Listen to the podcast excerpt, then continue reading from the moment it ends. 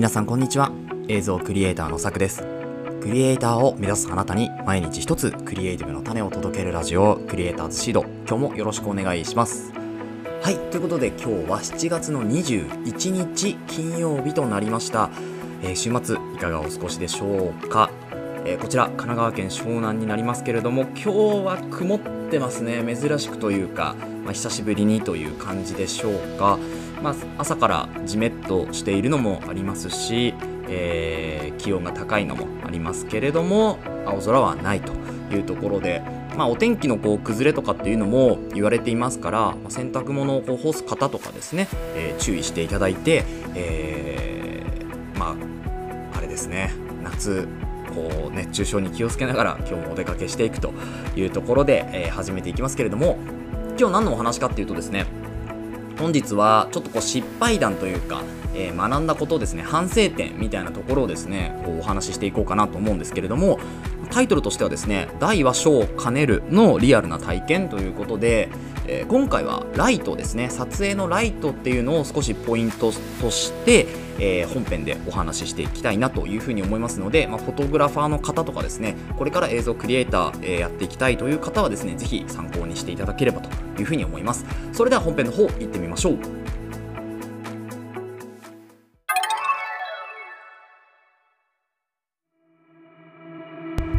はいということで本編です。本日はですね撮影というか、まあ、反省点ですね。撮影における反省点で大は小を兼ねるの、まあ、リアルな体験という話なんですけれども、えー、ちょっとこう 3, 3, 本立てというか、えー、3つのテーマでお話ししていくのが、まあ、1つ目が、え機材を揃える時のポイントですね、えー、で2つ目が値段とスペック。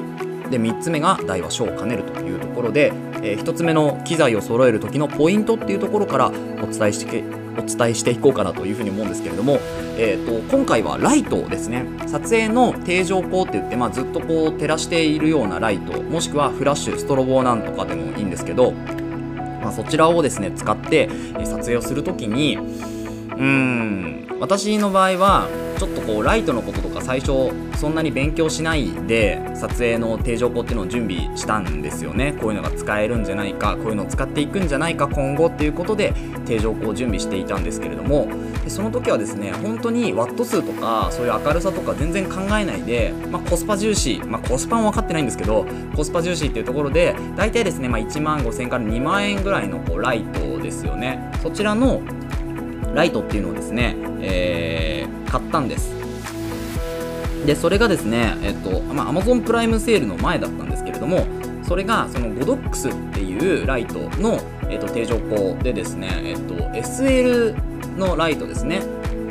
ちょっとリンクは今回貼らないんですけれども、えっと、ゴドックスの SL60W 定常光 LED ライトということで、えー、買ったんです。で5600ケルビンでプラスマイナス300ケルビンの、えー、こうまあ、ちょっとこうライトが色が少しね色温度が変えられるようなライトを買ったんですよね。であのこのライトがですね、まあ、60W 最初つけた時すごい明るく感じたんですよ。あこれは明るいなというふうに思ってですね。でそれ使ってたの日中だったんですけどあ明るいと思ってやっていたんですけれどもこれをですねあの通常、まあ、要はあのスタジオとか、まあ、自宅とかで撮影する時に電気を全部消すじゃないですか。で余計な光とかを入れずにあの日中のねこう光ですよね。太陽の光とか太陽光っていうのは入れるんですけれどもそれ以外の光っていうのは全部カットして、えー、実際にこの明かりをつけてみるとですね 60W って暗いんですね。これはですねなんかまあそりゃそうだろうって言われることもあると思うんです。あとはあの実際にえっと自分のねお家の電気照明とかを見てみると、まあ、45W とかいろいろ 30W とかねいろいろあると思うんですけど、まあ、それに近いわけじゃないですか 60W って。だから暗いんですよね。そうちょっと考えれば分かることなんですけど実際に、えー、でこのライトを使ってみて撮影に、えー、使用してみるとですねこれはどれだけ暗いのかっていうのが分かるんです。なんですけどじゃあこれがライトとして使えないかというとそういうわけではなくてしっかりですね、えー、まあ、使えるライトとしてはあるわけです。なんですけどこれねメインライトにはならないなと思いましたね。まあそれはそうなんですよ。60W ですからね、えー、大体こうトップのまあ、トップというかあのよく使われている撮影とかでも使われているライトやっぱり、200から300ワットぐらいですか？350とかっていうのもあったりしますけどそういうやっぱりこう高出力のライトだといいんですけどそれよりも本当に5分の1とか6分の1のこの 60W っていうライトをですね、えー、まあ、サブでですね、えー、キーライトとしてはちょっと向かないけどでもサブのライトとしては、えー、例えば背面から少し淡く当てるとかねそういうところではかなり生きてくるライトになるかなと思うんですけど、まあ、メインとしてはもう全然使えないという、えー、出力になってきますので、まあ、この辺をですね本当にあの皆さん注意していただければなと思います。で機材を揃える時のポイントっていうのは、まあ、こういうところにあってまずやっぱ事前に調べるということですね、うん、なんか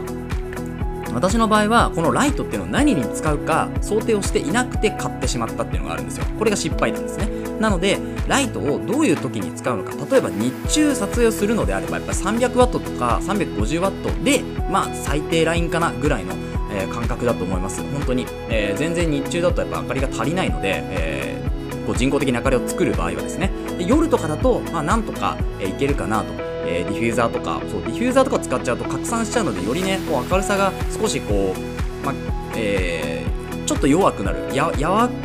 くなるというか、えー、なんでしょう硬くなくなって少しやんわりとした光になるんですけどその分こう明かりっていうのはちょっとこう暗くなるって言ったら変なんですけど弱くなるんですよね。なので、えー、強い光っていうのがやっぱり必要だなというところですね。なのでそういうのを考えて、えー、まあ、予算的にもねいろいろあると思います、うん、あると思いますけどまあこ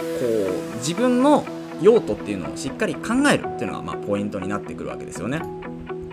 だから、えー、よく分からずひとまずライトが必要だと思ってライトを買ってしまった結果これはメインとしては使えないぞというのがもう分かったのでまあ反省点にはなるし、まあ、失敗というよりは次に生かす改善点につながるんですけれども、まあ、こういうところですね機材を揃え機材を揃えるポイントとしてはしっかり調べると自分のこの機材っていうのは何の用途に使うのかっていうのを調べて上で購入するというところだと、まあ、そんなに失敗がないかなというふうに思います。そして次次ですね、えー、値段とスペックというところなんですけれどもちょっと一回チャプターを変えようと思います。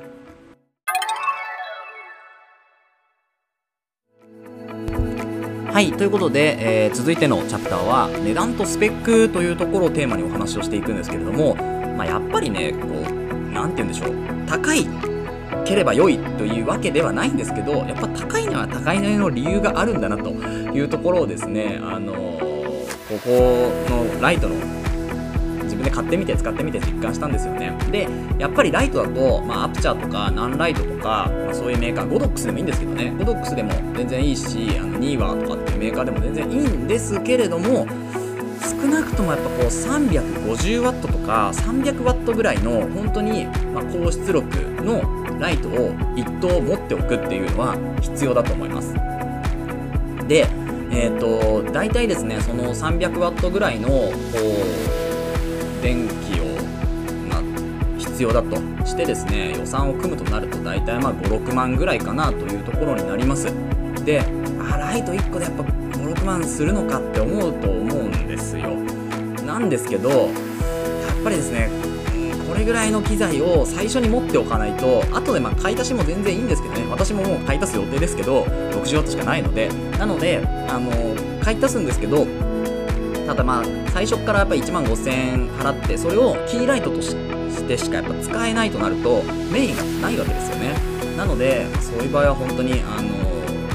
60W ではなくもう 300400W ぐらいをですね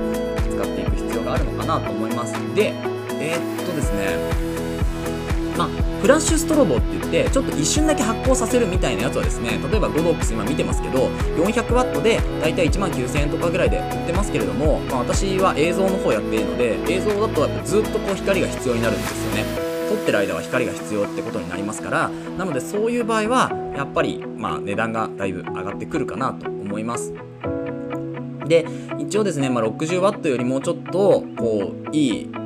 出力のライトってなると、まあ、100W とかでもあるんですけど 100W でもねですね大体3万とか4万ぐらいするわけですよ。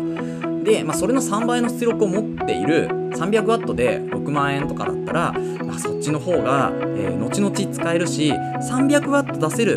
ところの 100W とやっぱ 100W 出せるところのマックス 100W と全然違うんですよね。そう。あもうちょっと足りないなと思った時に上げれるものなのかそれともこれがもう限界でこれでしか撮影できないっていう風なところだと心のゆとりがね全く変わってきます。それがあの1万円2万円で変わるってなるとやっぱそっちをあの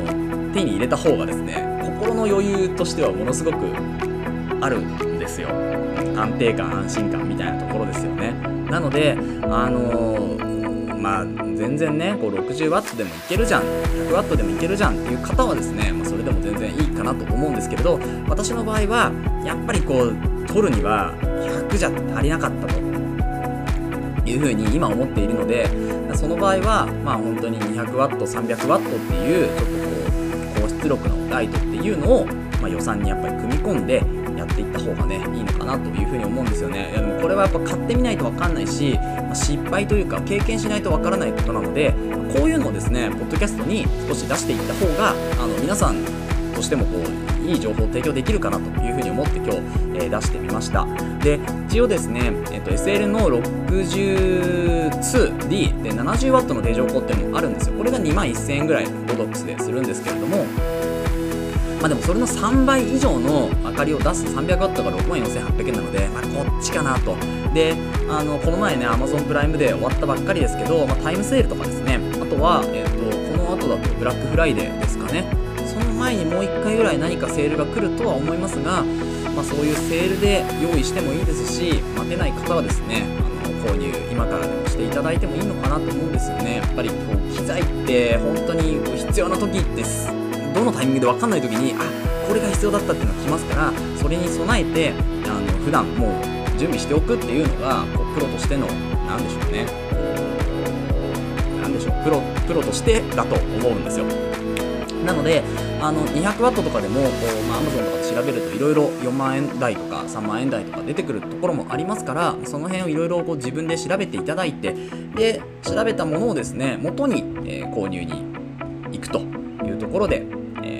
まあいろいろこうね購入してみるといいんじゃないでしょうか。私の方もあのできる限りですねこの失敗談みたいなのもですね今後出していこうかなというふうに思いますので、えー、参考になればと思います。で最終的にこの最後の大は小を兼ねるっていうのは、まあ、今までのこうまとめみたいなところなんですけれどもまず機材を揃えるってなった時に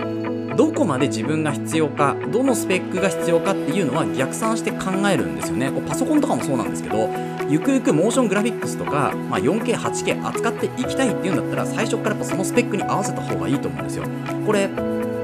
あの例えば MacBook Air とかを買った時に、まあ、まずは 4K とかそんなに使わないと思うしモーションもそんなに組まないしって言ってあの無難なところで抑えていくとあのその何でしょう経験っていうのを逃すんですよ。例えばえっと自分のいつも使っている、まあ、ソフトとかツールとかにいきなりそういうモーションとかがこう使すぐにね、えー、テンプレートでできるようなものがあった時にこれ使いたいってなった時にスペックが低いと使えないんですよね。そういう機械損失っていうのを減らすためになるべく、まあ、大は小を兼ねる少しいいものを、まあ、自分に今は必要ないけどゆくゆく必要になってくるかなぐらいのスペックを最初から用意しておくっていうのはすごく大事だと思います。でこれを調べないとこれは分かんないのでまずは自分の何て言うんでしょうねこう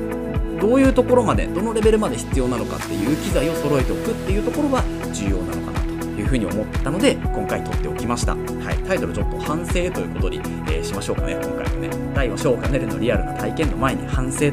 ー、付け加えておきますので、えー、よろしくお願いします。はい。ということで今日は以上となります。この放送ではクリエイターとしての考え方やテクノロジーやガジェットの情報作業効率を上げるコツサイトツールなんかを中心に紹介をしております。リスナーさんと一緒に一流クリエイターを目指すラジオを作っていますので応援いただける方はぜひフォローの方お願いします。またラジオの感想や質問は Google フォームもしくは Spotify でお聞きの方はコメントからいただけると嬉しいです。Twitter や Instagram もやっていますのでぜひ遊びに来てください。それではまた明日お会いしましょう。ご清聴ありがとうございました。